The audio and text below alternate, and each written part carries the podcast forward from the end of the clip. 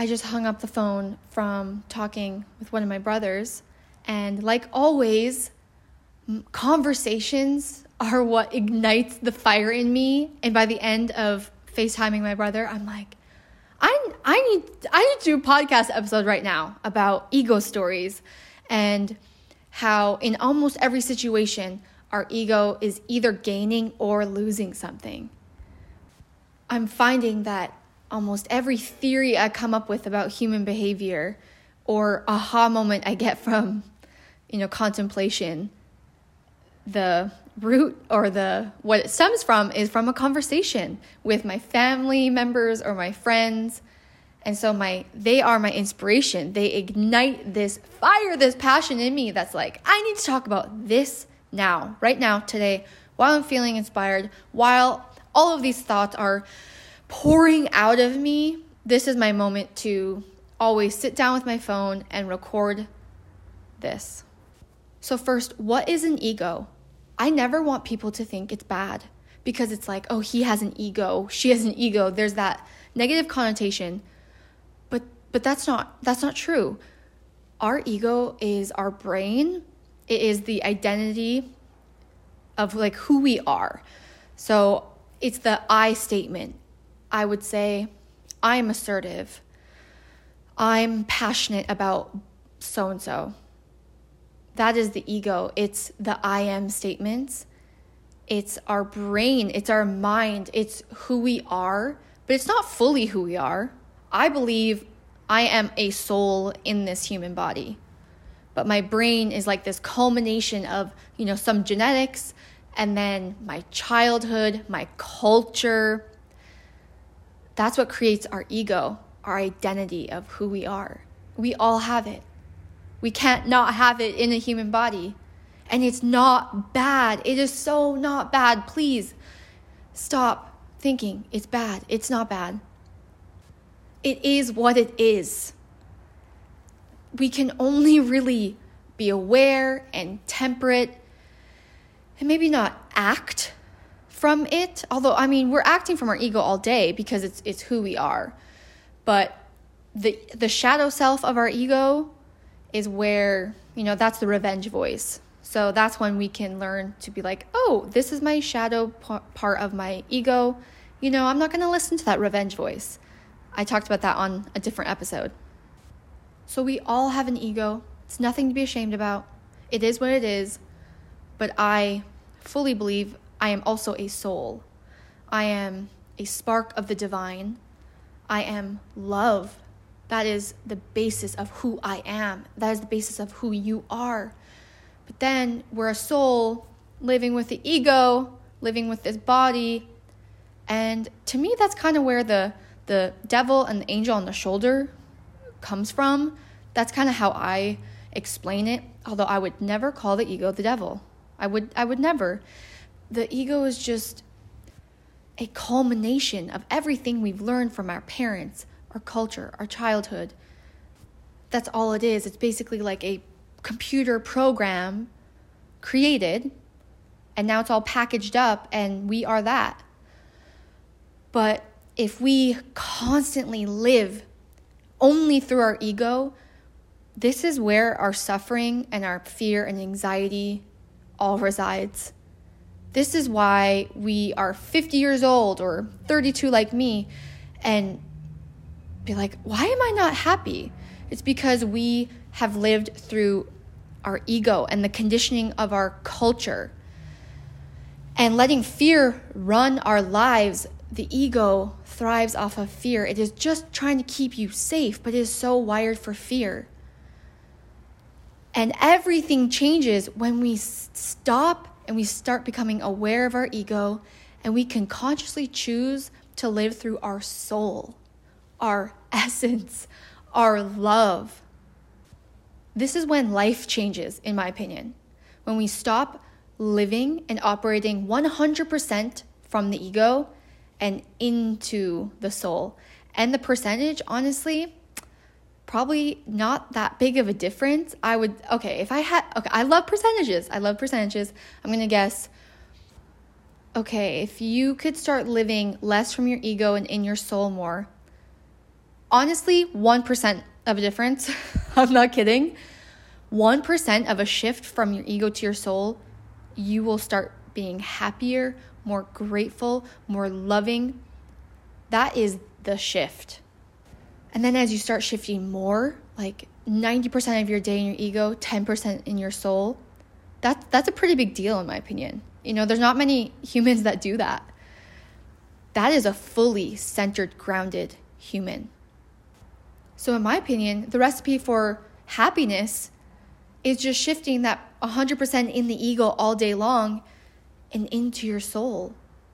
How much of the day can you be present with your soul and live from that? It's hard. It's hard, hard work. It's not easy. And if you will never go from one hundred percent in your ego to one hundred percent in your soul, because that would mean you're dead. Like it, when you're done on this earth, you lose your body, your ego, your mind, and then you just release as a soul. So the goal should never be one hundred percent in my soul. I'm going to live from my authentic self. I don't think it's possible. So get that expectation out of here. It's not possible. Just reach for a one percent change, okay? A one percent change will shift your happiness and your fulfillment and your joy drastically. Okay, so this concept of what is my ego gaining or losing in this moment right now? This is all from my chiropractor I've been seeing for probably five or six years. He gets the emotion out of my body and say, for example, the emotion is resentment. Then my homework is to go home and write down. And I admit I don't do this every time because, you know, we can all be lazy with our health. But our homework is to go home and figure out what is my ego gaining or losing from holding on to resentment. Everyone comes up with their different answers. There is no right or wrong. But in my opinion, anytime I'm holding on to resentment, my ego is probably gaining victimhood. It's gaining the label of being a victim, poor me mentality. Hey, give me attention. I need attention because I'm a victim. So I think my ego would be gaining victimhood, but in order to gain attention. And attention is being seen.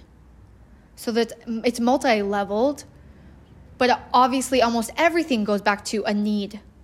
To be seen, to be heard, to be appreciated, to feel important, significant, special.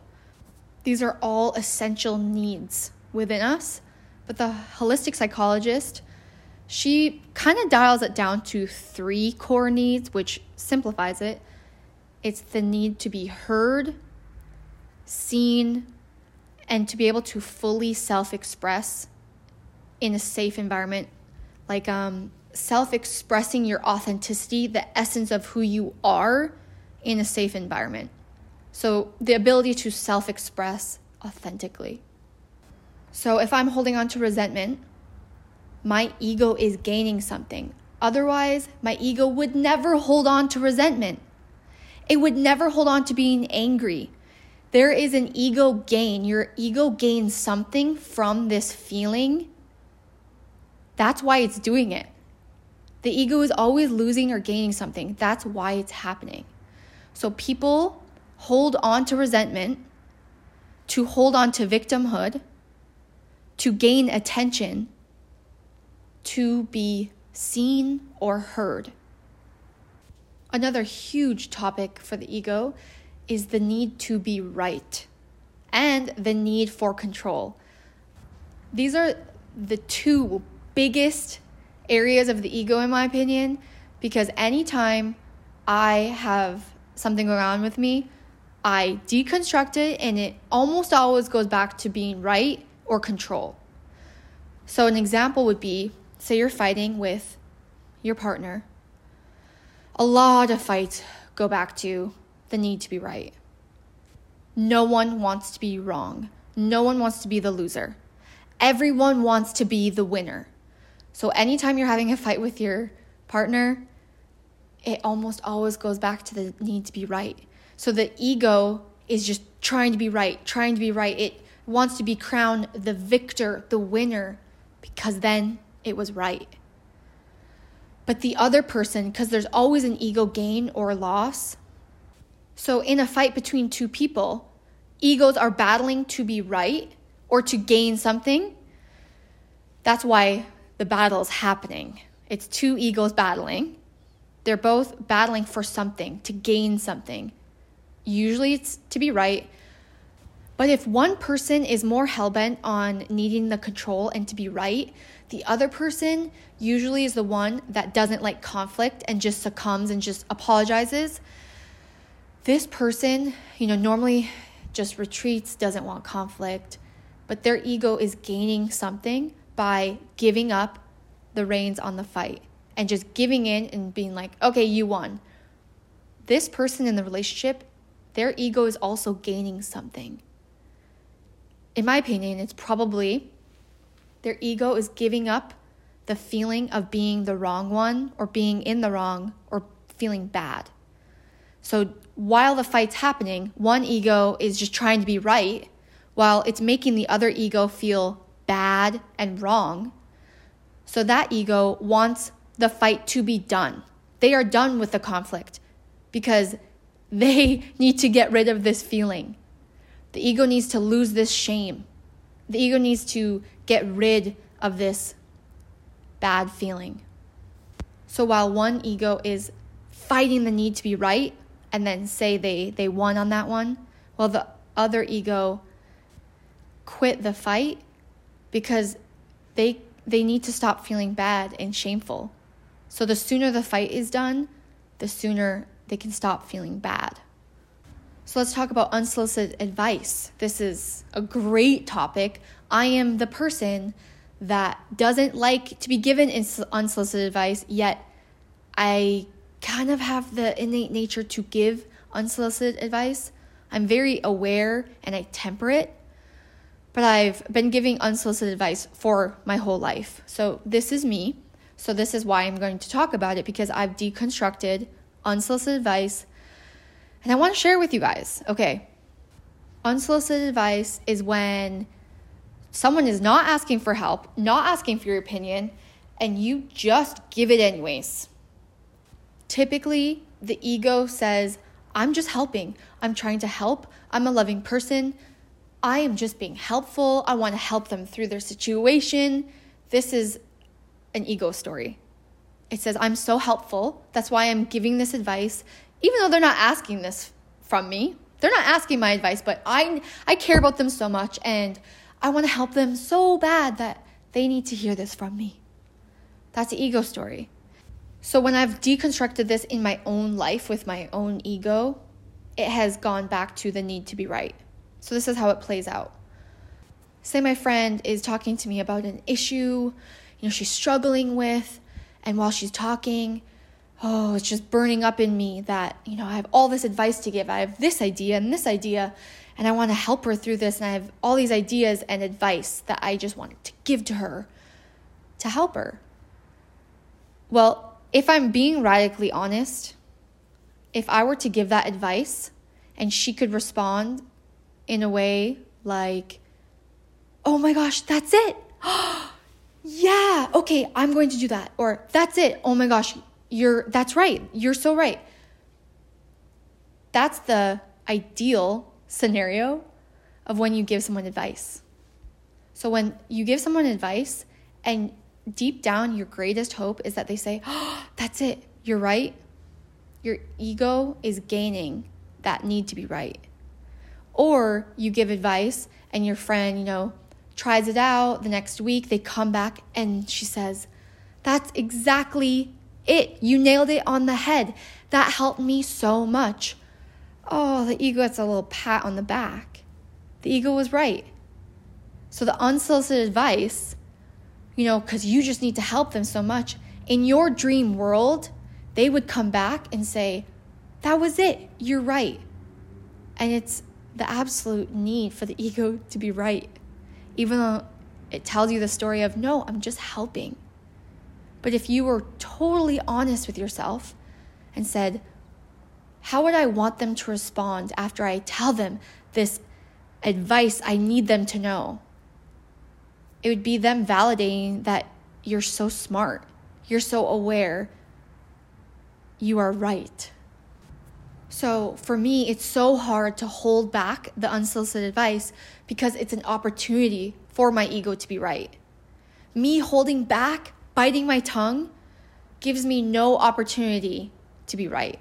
But me blurting out unsolicited advice could potentially grant me the situation where the person says, yes, that's it, you're right. And my ego wants that. It wants that so bad. It wants that validation, that gratification. That's just the way the ego is wired, right? Okay, so if you're in a situation where you are talking to someone and they're giving you unsolicited advice, my advice, my unsolicited advice. No, I, I think if you're listening to this, you're open to my advice. Uh, the next time you talk to that person, you know, the next time you are with that person and you are about to tell them something or unload on them in any way, you can preface it and say, hey, I just want to get this off my chest. I'm not looking for ways to solve it, or I'm not looking for advice. Can you just listen? Or recently I was having a conversation with a different brother and he said something like, okay, you're going to put your listening ears on. And it was clever. It was, it was, it was so good because I'm like that ugh, loud person sometimes that I need reminders to just listen. I'm always working on that. Like that's my thing, is just talk less, listen more. That's my, that's my motto. I'm trying. It's hard. It's so hard for me. Okay, another aspect of my personality is I do like to be a devil's advocate. Man, I don't know why. Okay, just kidding. I know why, because I deconstructed it. Okay, devil's advocate. Oh, okay, special people. Again, this is a part of kind of who I am, yet when people play devil's advocate to me, I don't like it. Basically, I've learned everything I know because people do it to me and then I realize, oh, I do it. And if I don't like when someone does it to me, I cannot do it to other people. Treat people the way you want to be treated. That is the golden rule. And I keep learning from it again and again and again. So I'm a devil's advocate and I don't always appreciate when people do it back to me. So I've had to look at this in myself. So when I deconstruct a devil's advocate, this is what I've come up with. The ego is looking to gain a chance to change someone's mind. It is trying to gain a chance to open someone's mind in the hopes of being right. Because if you are a devil's advocate, and in the moment when you are being a devil's advocate, if you could be completely honest with yourself and say, what would be the best outcome or the best scenario, or what does my ego want in this moment? Normally, in that moment, I can only speak for myself, okay? This is not one hundred percent true for everyone. This is what I've learned, and I think a lot of people can relate to it. It doesn't make it one hundred percent applicable to everyone. But for me, I have learned in my dream scenario of conversing with someone and then I'm being a devil's advocate, the dream scenario would be for them to be like, oh, yeah, I get it. Oh, I just had a mind shift. Oh, my mind just had a new perspective. Or, oh, okay, I can see that point of view. The ego wants to gain that chance of opening someone's mind or changing their mind, even if you don't even admit it. Most people are like, no, I'm not trying to change your mind. But the ego is always trying to gain something. So if you're playing devil's advocate, there is a chance that you are trying to open their mind or perspectives so that perhaps they can be like, oh, yeah, you are right. So then the ego can be right yet again. For me, I can always feel the difference in my body.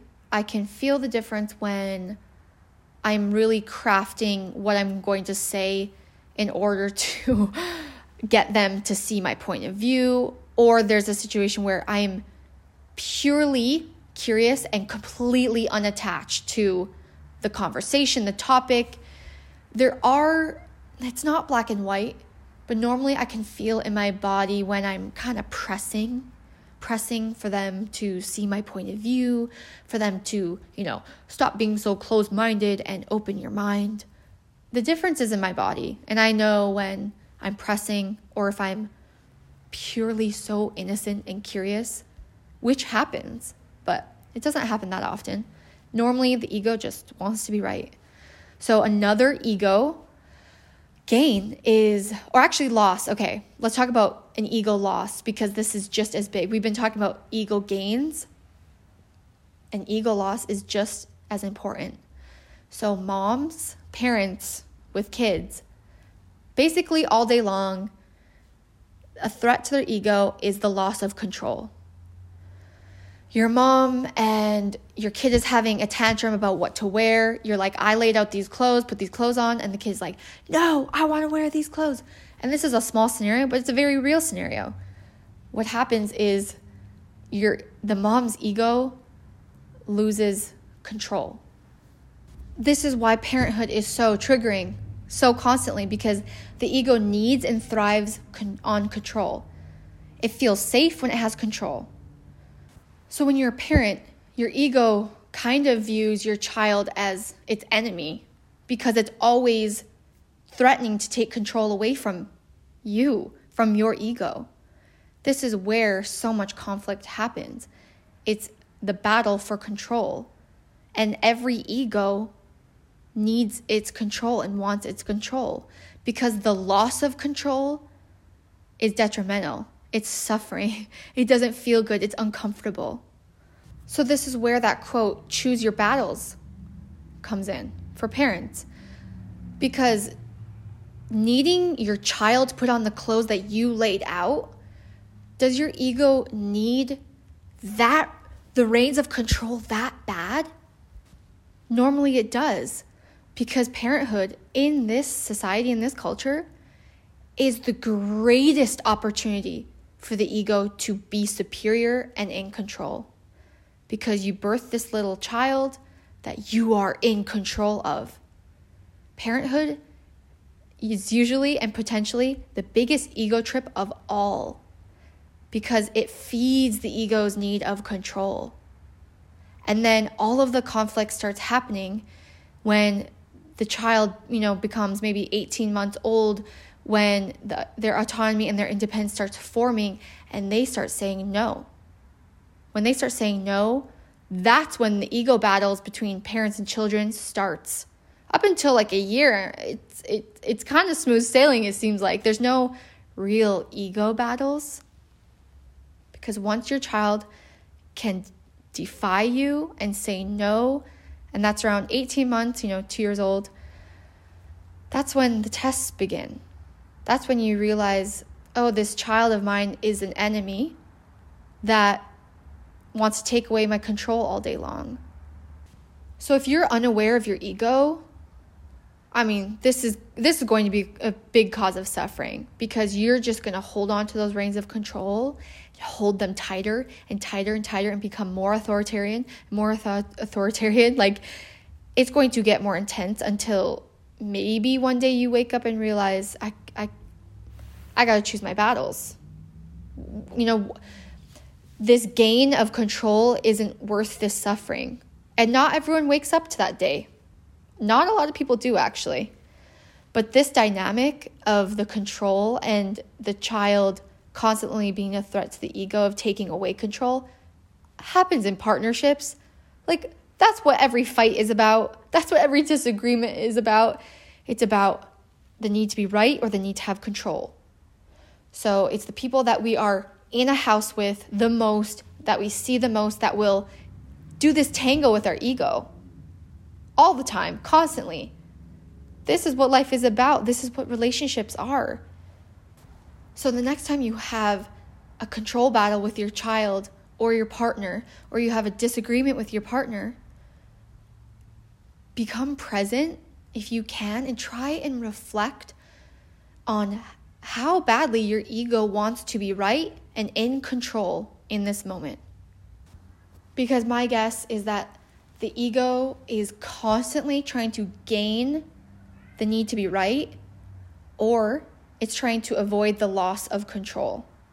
There are so many examples. You know, the one I said about resentment, you know, my ego was trying to gain the need to be seen and heard through victimhood.